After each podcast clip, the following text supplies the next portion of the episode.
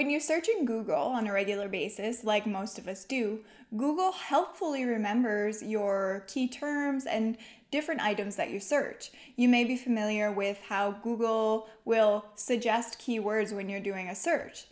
Now, while this is helpful in a regular search, this might not necessarily be as helpful when you're searching for research.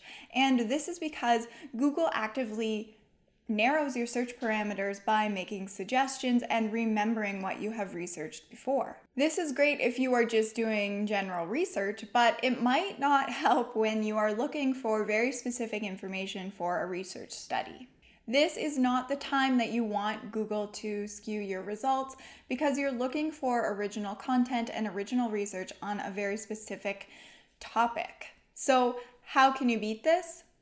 You can put your browser into incognito mode. In this way, Google will no longer remember your previous searches.